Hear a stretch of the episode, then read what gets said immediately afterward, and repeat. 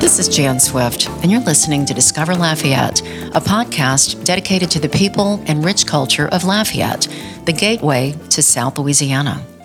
We record Discover Lafayette with the support of Rader, a managed IT service provider that offers world class service, including cybersecurity, communications, and technology support.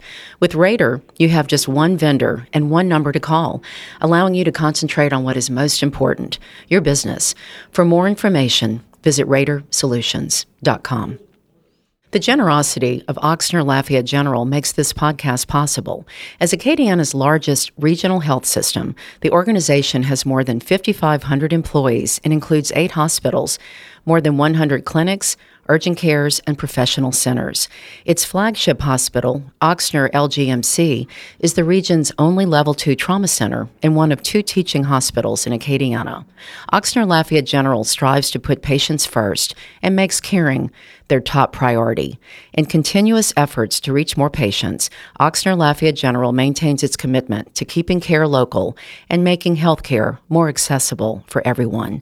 For more information, please visit ochsner.org/lafayette. Today's podcast is brought to you by Lafayette based Viemed, a national leader in post acute respiratory care and sleep therapy.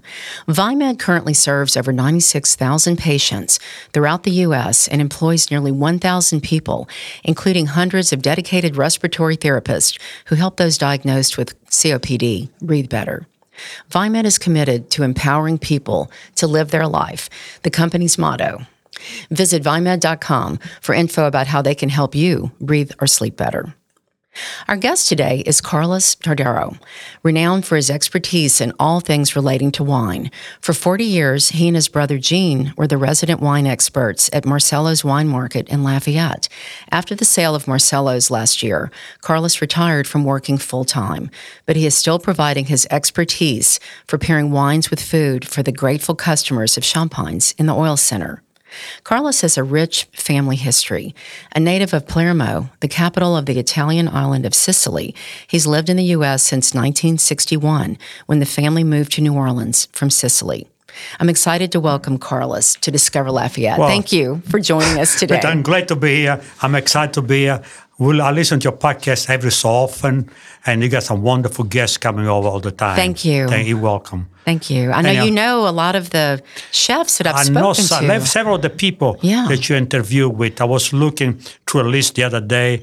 I know from uh, Joe Abraham to to several other people down the down the alphabetical list, and I know several of them. Wonderful people. Thank you. I'm glad. I'm glad to be here in the same class. we definitely are, Carlos. I have met you throughout the years, and I know you've got some close friends and you have a legion of followers who really were avid and still are probably avid shoppers at Marcello's Wine Market. Yeah, they are. We're very fortunate. We have had a, a group of loyal following um, at, at all locations, at the, at the restaurant, at the one shop, and other places too as Right, well. right. Very nice people. We are fortunate. I was fortunate to have met a lot of wonderful, kind, generous people all my life. I mm-hmm. never forget. We were on the train after we left New York. We arrived in New York, 1961. It was cold. My God, it was cold. and I used that kind of weather. And yeah, I was. We took the train to go from New York to New Orleans. And I guess must have been a little young boy, 15, 16 years old at that time. I must have been lost. And there was this cute young girl. She guess she felt sorry for me, and she gave me one red apple. I said myself, "Oh my God, everybody's so nice." There was that set the tone, I guess, for everybody I met mm-hmm. in my lifetime, throughout my lifetime. A lot of wonderful, nice, kind, generous people, and I feel like that's what we are. As a country, we have wonderful, kind, generous people. And many occasions, not not only the red apple, the young girl name, I don't know who she was. I never saw her again in my life. I don't know where she was from. But other people have been very kind and generous to me in many ways. Let Sometimes I need to, but Well, I try to and I try to repay as much as I possibly can, because you know, it's uh, what give comes back. I want to let you set the stage for your family who was coming here from Sicily, from Palermo, and you, you didn't speak English. No, we didn't speak one No one word spoke of English. No one in your family? No one. My father didn't. I did not. My brother, I had English in high school, but I flunked. I was not a good student. and, but not enough for me to maybe say yes. Mm-hmm. But anyway, I was fortunate. When we came to this country, we, we arrived in New York, and first thing I had to do, my father said, that's when I had to grow up. Carlos Calogero. My name, my name is not Carlos. My real name is Calogero, Okay. born name. Go at the custom office, pick up some paperwork, whatever. So, oh my God, I said to myself, I gotta go. So I went there. That's when I really had to grow up. Anyhow, they were very kind. They gave me paperwork I needed and were able to disembark, I guess, mm-hmm. and take the cab which was I remember this day it was an all was station wagon with the wooden slats all around. Uh-huh. We don't see them anymore around. Must be I said, what what is this? Anyhow, they went to say Grand Central Station. First thing I did when I around Grand Central Station, I found one nickel on the ground. You remember this just I like remember it was to this yesterday. day. Yeah. I said, five cents. Oh my God. I found mine on the floor. So I was, that set the stage. Anyhow, uh, we are on a train. We, I, told about, I told about the girl who came to the airport to me. She felt sorry for me. Nice girl. I don't know who she was. Anyhow, we arrived in New Orleans. We stayed at my Aunt Lucy's house. My mother had never met her. She had never been in Sicily. She was born and raised in Gretna. She was kind enough to take us in, mm-hmm. myself, my brother Eugene, my brother Mario, and my brother Marcello, who at the time was two or three years old, my mom and my dad. Took all six of us in in a house in Gretna. How generous of us to do that to people she had never met before in her life. Mm-hmm. How generous, how kind of her. I'm curious. So you arrived here in 1961. You had a big family. I mean, that was a big family. Yes. Did did everyone end up becoming U.S. citizens in in their I became, lives? yes. My father was an American citizen. He spoke no English whatsoever. Mm-hmm. He was born in Pueblo, Colorado, 1915. But his mother went back to Sicily in 1920. I guess it was too cold out there for I don't know. and my grandfather went back to Sicily in 1935 or so. He passed away soon after that. But my father never spoke English. And then I served in America in the Italian army during World War II. But he was never went anywhere. And anyhow, and uh, then after a while, I said, well, let's go back to the United States. My cousin Blaze had moved here in the United States in 1958 or 59. So my, my, he saw mm-hmm. his, his brother, my uncle Joe, came over here at the same time. And my father followed up one year, two years after that. Yeah. It took, as a matter of fact, they didn't want to give him American citizenship. So my father wrote a letter to President Kennedy. Oh. I guess there's letter somewhere in the archives. Anyhow, uh, and a few months later, we had a visa to come to the United States and we uh-huh. came in. Yeah. And you never went back. You personally, I've been once or twice in uh-huh. Italy. We just v- vacationing mm-hmm. and I saw some people and all. That's about. Okay. My brother's been off more often than I, but I never did go back. Mm-hmm. Uh, then I moved to Lafayette in 1980. Talk uh, about that. What brought you to Lafayette? Well, I was working for A&P, and uh, I got tired of working over there. After 18 years, I was young. I was 18 when I went to work over there, or 36. It was time for me to move on. yeah. I never been on my own. So my brother Marcello told me this restaurant opened up, and the, right, the grocery store next to it, Tommy Super Red, which I kept the same name. And I, I bought the store from those for the owners, and here I am. And I never left until uh, 1989. I left after the oil bust. yeah. I, I came back in 1992 because of family situation, because I'm too young, had uh, death in the family, and I came back here. I've been here ever since. Can you talk about your family history? Like your mother must have been a huge influence on you. You you're known for your wine expertise, but you've been in the food industry with your, your brother Yes, Gene and your family. If you can give people that may not know your background the history of My mama was a very good cook.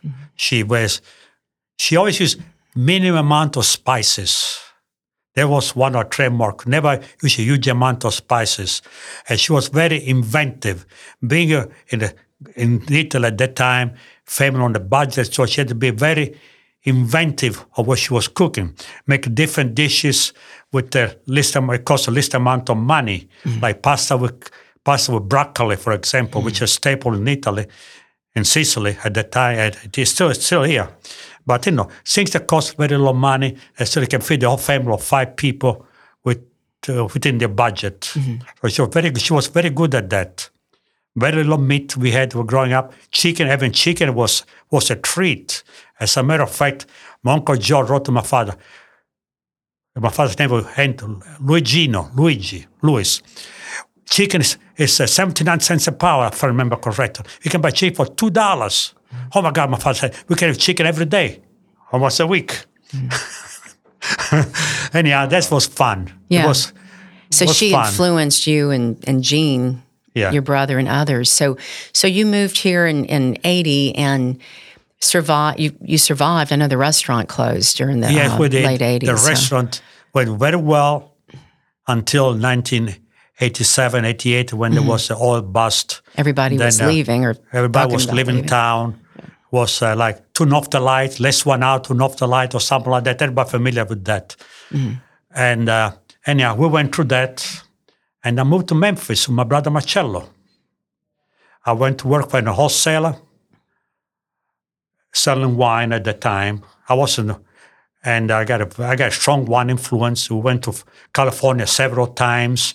We met a lot of the best winemakers out of at the time in California, Jordan, Fetzer, and uh, was uh, Mom's Winery and so on. A lot of beautiful, lot of beautiful, wonderful people. I met uh, Ivan Tamas. He owned Ivan Tamas Wine. And uh, so I met a lot of great winemakers, hardworking people in California. They do a hmm. great job in putting up a product that a lot of people will enjoy and love from day one. That When they have their first sip, oh my God, this is heaven. Hmm. How can this year go with stuffed grape leaves, the Sauvignon Blanc? That's a, believe me, you try stuffed grape leaves with Sauvignon Blanc or vice versa. That's a combination made in heaven.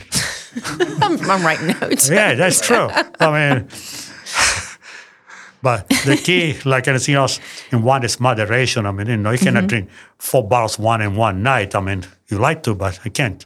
Right, right. That's all. I did yeah. them one time, but not anymore. Is that where you really learned about wines through that experience? that exp- I knew wine from before because I was selling wine from Wines Unlimited. We had a nice wine selection at the restaurant. So we're selling wine all along. Mm-hmm. Once, I remember when I was working for A&P and I was taking care of the, one of my job was take care of the wine department. So I was familiar with a lot of wines. At that time, all those brands you see now on the store, they were not available. Right. BV was the only one brand available. Taylor was available, and Gallo, of course, great wines from Gallo, by the way. And I remember we bought some Lafite Rothschild. For I think the price was eight dollars a bottle. Wow. I said to myself, people must be nuts. Nobody's gonna buy eight dollars for ten dollars for a bottle of wine. How mistaken I was. I mean, it was funny, but anyhow, they did a great job. But, uh, And then I when I worked for A&P was I met a lot of nice people. Tennessee Williams, You did? yes, Wow. Mr. Williams, and uh, several other people. Mondale, Vice President Mondale, and who else? Russell Long, the, the senator, not the not the governor, of course. I'm not that old yet. Come on. I might be 100 years old, but not that old. Well, how, Anyhow. how did Mar- Marcello's um, wine market come about? We, I, Marce- I'm familiar with it. It was on Johnston, but I Marcello's wine market came out like anything else. Restaurant business is tough business. So we had to make some money to increase the sales. and the profit for the wine for the restaurant. So we start selling wine on a sidewalk sale. and then from there, we found out a location Sidewalk wine. Of I know. sidewalk sale, yeah. like Kool And Aid then and, from there, we opened the location in the Promenade Mall. yeah, down uh, way down which is Johnston. which is now no more, which is no more any longer. Mm-hmm. We were there for about two years or so, and then we found the location where they are located right now, or down toward downtown on 2800 Johnston Street, Mm-hmm. and a nice location. So we moved over there, and we, we were, they were successful from day one. when was that? Do you remember the year that 1994, 95. Okay, it's almost thirty So years. almost 30 some years ago. Yeah, yeah. So that's the restaurant. The location was very successful location to begin with. I guess it was the first wine retailer in the area who mm-hmm. was serious about wine. We were very successful. We were very well received by customers. That's why we met customers. We still remember us from the sidewalk sale. And remember, Clara Casa been there for 30 years. They grew up. We we went, we grew up, grew old with them. They grew old with mm-hmm. us. Mm-hmm.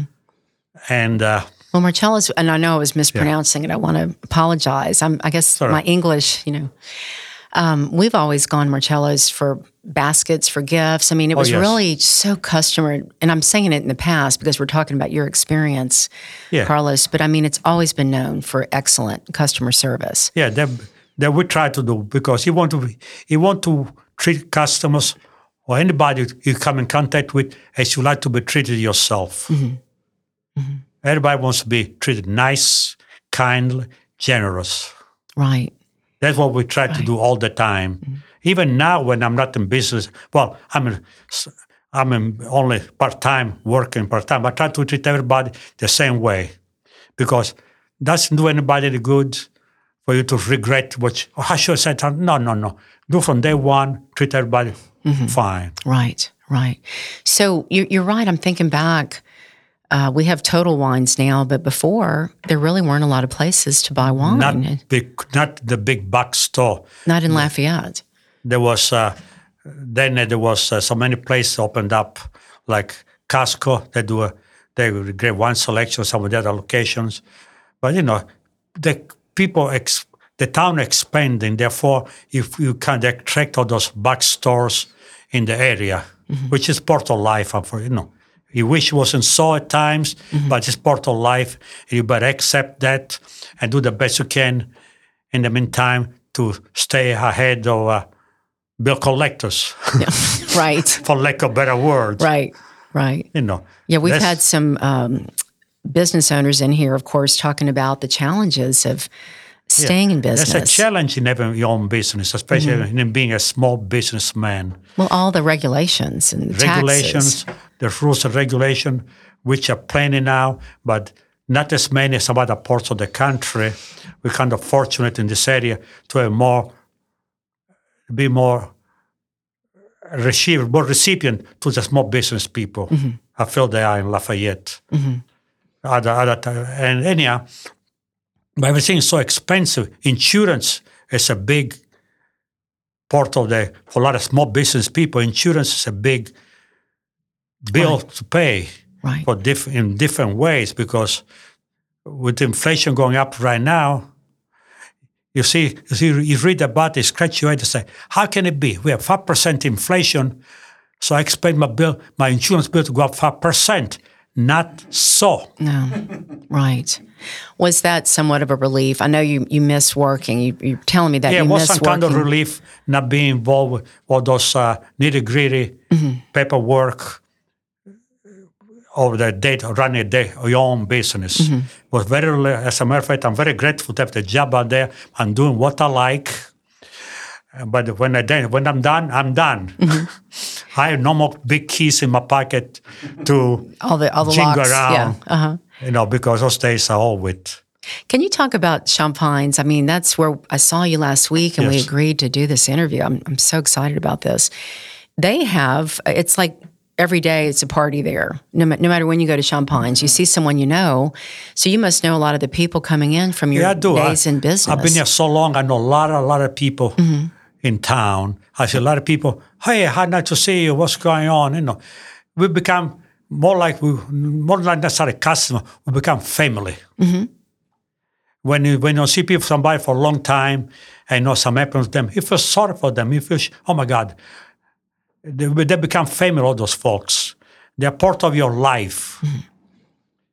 and, and you want the best for them. and You want the best for you. Right. But when we're in Champagnes, I mean, people hang out and visit. Well, people and, hang out, uh-huh. have a good time because that's more like a neighborhood yeah.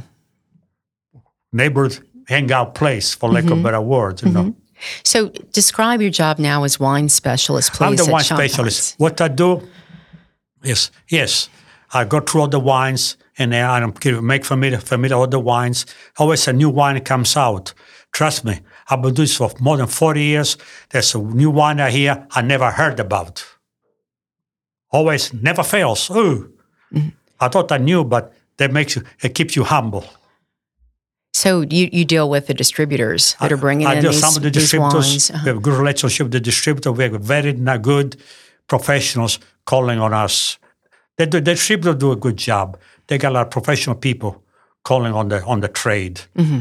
And uh, I deal a lot of customers. They have customer question. They got some young lady wants a question about what to cook for dinner tonight, what to make for dinner tonight. I goes, I have a, I'm going to make steaks tonight. What kind of red wine I need for that? You can tell red wine if you want to, and so on. You know, Do you, so you're really, are you a consultant too? Um, I no, I've, I decided not to do it. Keep things simple. uh-huh. I, I don't want to do to 1099, nothing like that. I decided keep things simple. Simplicity is a way of life. Right, right. Well, you've definitely paid your dues. Yeah, I don't I don't work too many hours. I just about 10, 12 hours, 10 to 15 hours a week. The people are very kind, very generous, very welcoming. So I feel at home over there. You mentioned to me too that you volunteer. Uh, if you can talk Yes, I about do that. volunteer. I was, I, I was telling Jason earlier, I, I was at the library picking, up- picking up some books, and I saw a sign, VITA, V-I-T-A, they look for volunteers to teach English as a second language. Oh my God, I said to myself, I can do that because I turn around like a pendulum swings. Mm-hmm. You start, people learn English, now it's time for me to teach some other young men from different parts of the world how to speak English. Mm-hmm. That's what I'm doing right now. I get one students, one-on-one classes, and I do twice a week, Monday and Wednesday, 10.30 to about noon, and we teach them how to English. Mm-hmm. No need for me to speak Spanish because they, they, they got a nice book, English for Spanish people. Very nice little booklet. Yeah. And we just go through the book Yeah. page by page, teaching the proper diction, proper spelling, mm-hmm. how to write and read English and speak English. I was fortunate when I came to the United States because right off the bat from day one, I was exposed to English speaking people because my Aunt Lucy's children spoke, didn't speak Italian. Oh, I see. Therefore, Yeah, you had to learn fast. I had to speak English. Mm-hmm. I went to school at West Jefferson, and Miss Martina, the principal, was very kind. First thing he did, did a public announcement to all the students. We were two young men from Italy that speak do not, do not speak English. Welcome them, wow. and everybody was very kind, generous, mm-hmm. very kind. That they were generous. You know, they helped me out, they helped me out, and so on. Mm-hmm. They were very good people. Mm-hmm. So that was you and Gene that started. Yeah, when I was seven, yeah, I was 17 years old kid. Oh my God! I said, "What do we do?" But you know, I graduated from my school the same year. By the way, right, right. I guess I let him go on his way. Then I went to work for A&P, uh, and uh, they put me on full time. Well, like within three weeks, I What- worked there. What did your dad do? Um, sorry? What did your father do My father, work? when we came to this country, my father, of course, spoke no English. Therefore, he met this gentleman with the paper factory, no, paper warehouse on Chora Street in New Orleans, United Paper Company. It's, it's gone by now. And the guy was uh, Mr. Rizzo. Put him to work at the warehouse. I guess loading trucks, unloading trucks, make deliveries, and so on. Helping out deliveries. He couldn't drive. You couldn't drive because No, you no. couldn't read the street Helping signs. There was new in town, in, in, know, the town. Yeah. And making deliveries. And yeah, then when I finished high school, I went to work with my father for a while. My cousin Carlos said, wait a minute, he was working for A&P as a butcher. Said, why don't you come work for at A&P for us? So he introduced me to the manager of the A&P, Mr. Mesa on Carrollton Avenue, and he put me to work like right away. Mm-hmm. And uh, on full time, I think, away, within couple, couple, within two weeks, I think. And I was there for 18 years. That's amazing. And then Gene, I, read he went on to college. My brother Gene, he went to New Orleans. He, he, he went to New Orleans. Then, then he was he was working. Then he went to, the, then he was drafted. He went to San Antonio. He got out. Went back to college. Went to college at Loyola. He got a degree in accounting. And then he, he, bec- he got his MBA somewhere in, in Texas. Then the rest is history. Mm-hmm.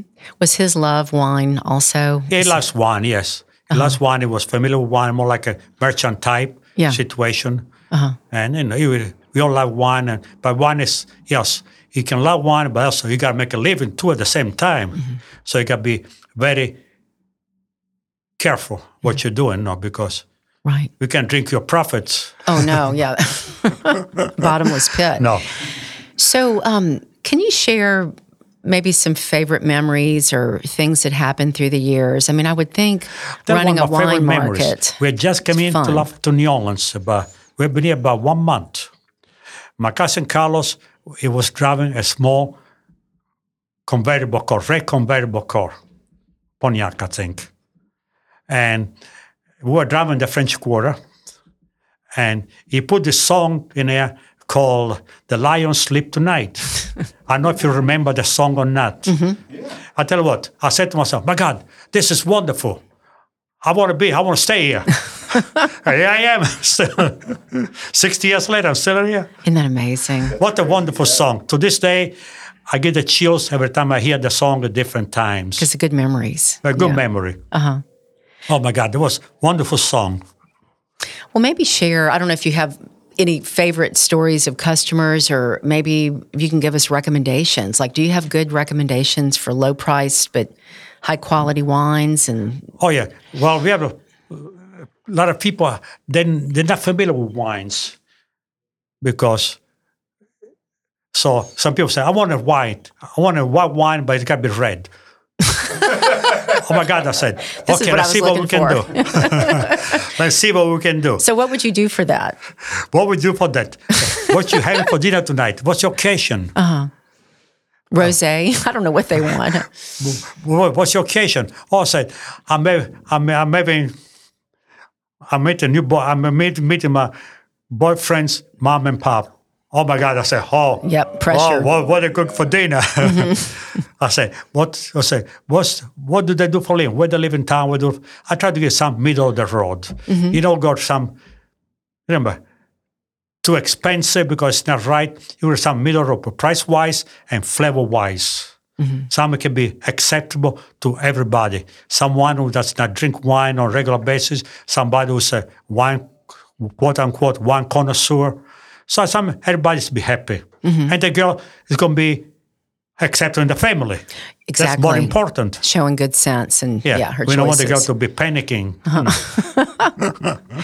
Hmm. oh, you God, must yeah. enjoy that, though. I'm Yeah, gosh. it's very very important. Sometimes it's very important to get a, to find the right product because it's, every the future for the at the time depends on finding the right wine for those people, Mm-hmm. for this young lady or young man for that matter. Yeah, like picking the right r- ring. You want to make yeah, the right because you know uh, we don't want that. right. Say, wait a minute, what, what did you pick up from I don't like? No, no, no. Mm-hmm. Do you have a favorite? Yeah, I do. I like Pinot Noirs a lot. Any brands that? I, do- I drink Pinot Noir. I cannot drink like a Cabernet Sauvignon for health reasons. Uh-huh. What, what? Yeah. Yeah, but I drink a lot of Pinot Noirs Uh-huh. and Sauvignon Blancs. Okay. They're my two favorite wines. Mm-hmm. I try to stay in moderate price range, you know, because I, I don't want. They are wonderful wines in the higher price range, but I don't say moderate price range. Mm-hmm. They, you can be very happy. I enjoy French wines, French Pinot Noirs, and French Sauvignon Blancs, which are uh, or, or wine from Sancerre. I like wines from Sancerre. which are nice, wonderful wine. A Chablis too as well. But you know, I like good Chianti, and I like a good Sicilian wine called Nero d'Avola. I'm I'm I'm wide open. I try any wine. Sure, yeah. Yeah, You need to stay on top of your business, you know. I try on top of the business. Yeah. I try whatever whatever some strike my fancy at time, mm-hmm. whatever we're cooking and so on. You know.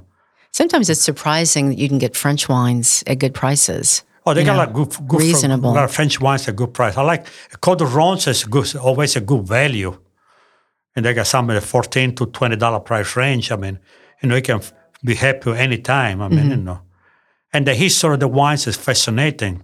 Some wines go back to the year eleven. Yeah. And still, Say, still. How can it be? Because they've been growing grapes in the property since the year 11, Mm-hmm. especially in the Rhone region. Not necessarily the same grapes, the same vines, but in the, in the grape growing area. Mm-hmm. Carlos, in, in Costco, I know they have like Kirkland brands. And I'm sorry? at, at Costco, when people shop there, Yeah. they have Kirkland brands. Wh- how does that work? Like, are these mainstream wineries that, Usually they are mainstream winery. They put the wines under their own label, the, mm-hmm. the kind of like Kirkland and so on label. The, on general, the, their people work for them who are wine connoisseur or wine expert. They go to the winery, from what I understand, and they look and say, "I want a Cabernet Sauvignon." This star and this price point, hmm. and they come up with those wines. There's a lot of wines in California in the world out there.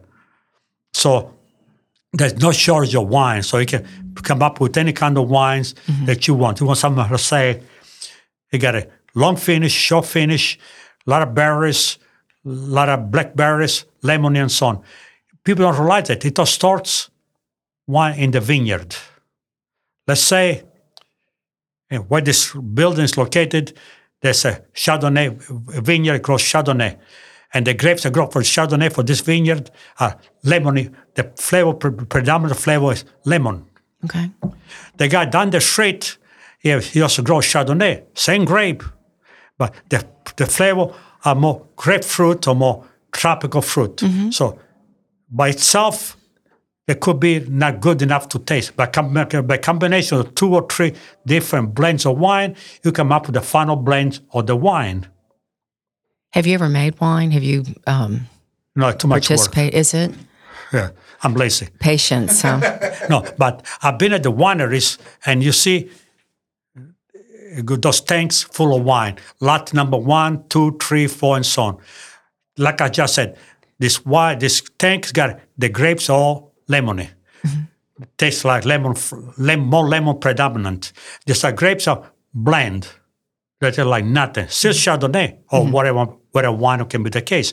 But a combination. So the winemaker they got this big white table. They go to the kitchen, then the lab. They pick up a, it's all chemistry. They pick up, let's say, two ounces of this here, one ounce of that, and they make a combination. Which one, the final combination, is more palatable to the style of the house or the winery. Mm-hmm. That's all they do. Did you ever study, um, you know, Not uh, formal, I've formal not. study? But I, I got a lot of books, a lot of, lot of books I've been reading, mm-hmm.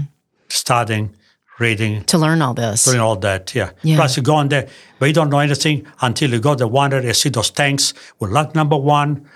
You look over the malolactic fermentation, tanks, barrels, you see the barrels being made, all those things. Mm-hmm. It's it's fascinating. It's fascinating. Right. That's hard for a lot of people. And always say, yes, I know a lot about wine, but let me tell you something. I always know somebody who know more about wine than I do. And you can learn. You always learn some. Mm-hmm. I got a customer every day. I can say customers, yes, I might know a lot about wine. I pay myself in the back, but let me tell you some. Somebody knows more about you can meet can meet in the next five minutes, and I can comes close to me all the time. Where, where is Gene now? Is he still uh, Gene, active? he had some uh, health issues, but he's, he's fully retired. He lives in New Orleans in uh. He's fully retired. He doesn't do anything right now. Just he goes shopping, go go to doctor visit, go go out to lunch with some friends.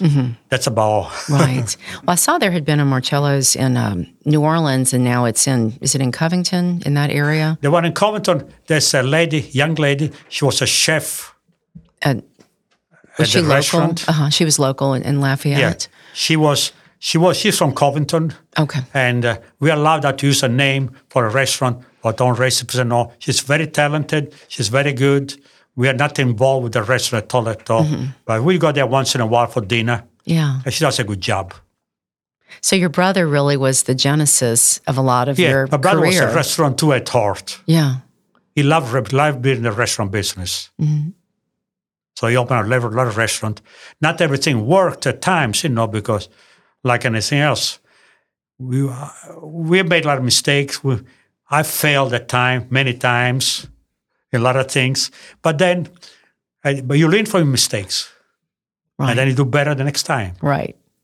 Well, we're here with Jason Sikora, who's recording our interview, and Carlos, he will listen to us talk, the, me and the guest, Thank and you. then he'll he'll pick up on things that I didn't think to ask you. So, I do have some questions. Yes, Tell Jan, thank you, Carlos. Thank you for being here. Oh no, glad to be here. This is this is great.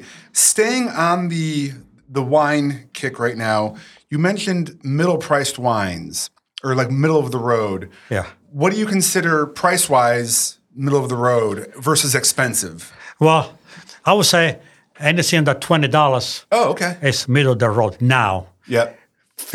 10 years ago, we've been $12. dollars mm-hmm. Okay. Because price, are- prices are going up. I say anything under $20, you can find a lot of good values on wines. Okay. That's that's good to know. $20, $21, $19. So within the price, those price points. Okay. And you mentioned that you like French wines. So I don't know wine very well. What makes French wine different than say a California wine? Those things, things you remember. In general, we're talking about in general. Mm-hmm. Usually, California is one degree warmer per day on the average than it is in France. Okay. especially in, in Bordeaux. So what happens? You got grapes in California wines; they're more exuberant taste taste profile because of the oh. warmer stuff. Whereas in California, in France, they're more restrained. They've hmm. that's that's that's a quick way of saying it. There's- Okay. I could write books about that, you know, but Interesting. I, I mean, I knew that it, it all matters, obviously, but I wouldn't mm-hmm. think one one degree, but it does. It does make a lot of difference. What's happening right now, and a lot of winemakers are concerned, Pinot Noir, mm. the skin of Pinot Noir, or the Pinot Noir grapes is very delicate. And what's happening with the heat, with the weather change, changing, being a little warm in California, the skin is protecting itself. So the skin of, of the Pinot Noir is getting tougher. Oh. So the flavor profile for California Pinot Noir is slightly changing Okay. to be more f- more full body wine. wow. So it's very important. Mm-hmm. Wow. And well, and, and keeping up with this, and every year is different, right? Depends a little on, depends on the weather. Okay. Depends on the weather is very important. The mm-hmm. soil is always the same. Yeah, yeah, that's true. The weather is very important. Can be too hot, too cold, too warm, too, too, too long of a rain season, and so on. are there are there any Louisiana wines? Yeah, there are. As a matter of fact, yesterday I met a gentleman from uh, Landry Winery in uh, Monroe. They make they bring one in from California to make some of their own blends, but also make they grow some la- grapes locally to make some of their own wines. I didn't realize that. Wow. It's so But the- hot here. The problem with this here, the humidity kills the vines. It kills the grapes that are growing, so the grapes mildew right immediately. Oh, that that makes sense. As a matter of fact, there was a gentleman here, he was a professor at UL, who was uh, growing grapes in his back in his front yard on off Johnston Street. He go by his oh house. yeah, yeah. It was a while, about 10 years ago, 15 years ago. He must have passed away, I guess. I haven't seen him in a long time. He was growing grapes. He was- the one told me about the mildew on the grapes because uh-huh. we're trying to grow grapes in Louisiana. Yeah. Was that Professor Mayer? I'm trying to I think don't who remember it his name. Yeah. That's interesting though. You just I, I thought Louisiana you never hear Or at least I haven't heard much about Yeah, wines here. there, it was a, it was a wine. I guess for working in the agricultural department at UL. I see. We were teaching ah, how to grow Yeah. grapes. You know, mm-hmm. Interesting. Have you ever had somebody ask you to pair a wine that, like the meal, the food, just you couldn't think of something? Is, Yeah, is there it any food happens. out there that's really tough to pair? yeah, there are, there are. I can't remember any foods right now, but you got French some wine. fries. No, from our French last, fries. from our French last fries. well, tell you what, Pretty much anything would go with that. Yeah, pretty much anything can go there. If I do, if I do, quote unquote French fry, I go maybe a little Pinot Noir to go French fries because she said to Pinot Noir. she said to drink French fries, munch on, and forget about. Uh-huh. it. All right, so I'm going to make it a challenge for me to come stump you someday. yeah, Yeah. yeah. stump me. absolutely. Excellent. Do you have any advice for anybody looking to start a restaurant or a bar or something along the lines of what you did? Oh my God. it's not easy. Be ready to fail Oh, because many restaurants fail within the first year, two years of opening up a place. What I would do if I was opening up a restaurant is give the best quality food. Keep those percentage in mind. So give the best quality of food that you can when you serve uh, your meals. That gives you more a chance of customer coming back and keeping you alive than you trying to do listen to the CPA, tell you got to do these numbers to make these numbers. Don't listen to the CPA that much because if you if your lifespan is one year, you must well to give your best shot of what you got while you got still got money in it, while it's still fresh in your mind. so focus on the product and the customer. Focus on the experience. quality. Quality. Don't product. worry about anything else. Don't worry about anything else. Now, if if it doesn't work, doesn't work. But at least you know you give a good product when to begin with. You can always come back mm-hmm. some other time Yep. and so on. And that's what we've been hearing, Jason, from other restaurateurs. You know, the first year or two, they really are just immersed in staying alive. Yeah. And then they realized, oh, we do need to have, but he had an accountant. I mean, his brother was an accountant, but they realized they needed good quality help for business, but they wouldn't have needed it if they didn't stay That's true. open, Yeah, you know, no, it- perfecting their um, service. So. Yeah. It makes sense. Yeah. You got to the best, do the, give your best shot to begin with. Yep. Mm-hmm. Yep. Good. I, I love that. even even retail or anything, you do the best shop to begin with, and then you get more chance of staying afloat for the for long distance, for the long term, That that makes sense. because it is expensive to have a business, to run the business. You got to think about all all the all the money going out even before you open the restaurant or a building. The rent is due within 90 days, Yep. maybe. You got to do some repairs and maintenance, the bedrooms, the kitchen, for the, if you have a restaurant or retail, shelving and so on. You got to spend, you got to all this, lay out all these monies. If you start from scratch, Yeah. unless fortunate enough to have uh, places already set up, Yeah. then you got painting, you do some painting, put some decors. You got to do some within, Yeah. got to what you got to do. I would imagine the cost of just building a kitchen Oh, man. is ridiculous. at least it needs at least five hundred thousand dollars, in my opinion, Wow. to begin with, from Oh, scratch, gosh. How do people do this? from scratch, brand new, You're talking about a restaurant like Marcello's. like a like a restaurant. yeah. yeah. I'm talking about any type of restaurant, even if it's barbecue. Mm-hmm. Wow. Yeah. You need you need that much because the hood system is expensive for a restaurant. That's what I was thinking. Is just the And the hood stalls. system, and and then you, it has to. You have to keep all that clean. That's right because it's a fire hazard. Yep. You need somebody to come here on a, to go there on a regular basis to clean the hood system for the grease. Yep. Well, so I worked in a restaurant, and every Friday, no, every Sunday, I had to clean. I had to pull all the filters out That's and scrub right. them all. Yeah. That's What Uh, did you do? so I worked. Uh, I was a short order cook at a golf course. Oh, really? Yeah, for about four years. I know that. So I mean, that's a lot of that's a lot of work. Be prepared Yeah. not to have a life for about four years, five years when you have a restaurant. Wow. Prepare, sleep, sleep, eat, think not about your business Yeah. and nothing else, passion. Yeah. Passion for what you're doing. Yeah. because that's the only way you can do it. And remember, when you so make some money, save it. Yeah. because expenses always come up. Mm-hmm. Air conditioning units keep on going out, That's the truth. Huh? exactly. For Or lack of- or something. or something else, Yeah, or, yeah. or the fryers, or Yep, some. Yep. Always some. Always some happens.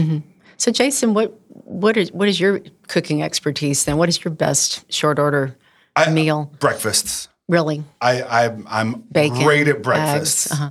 That was always my specialty when I was cooking. Eggs, bacon, sausage, right up my alley. Not me.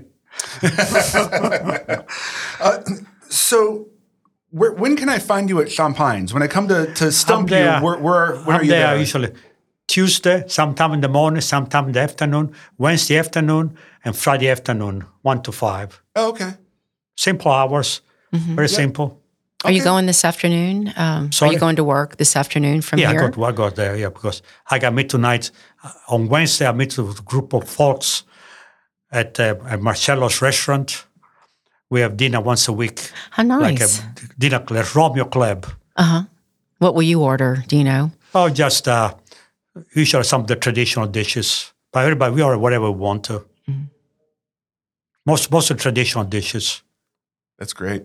Uh, then I have one other comment uh, that I kind of picked Yeah. up on was the importance of other people and their generosity. And I think you've brought this Mm-hmm. up many times, right? When you came to America, you had people helping you, you Oh had my God! family yeah. helping you. I've been helped all the time. and then and then to see now you're you're turning that around and now you're the one helping other people. Yes, I was very fortunate. My district manager A&P, Dan Bushy, was originally from New York, upstate New York. He was my, was a good mentor for me. When he, I was manager when I was 21 years old, he had a lot of faith in me. I, I could barely speak English. All of a sudden, Carlos, you, I want you to be manager of this store. Oh man. Oh my God, I said. well, you knew how to say yes. I don't say yes, of course.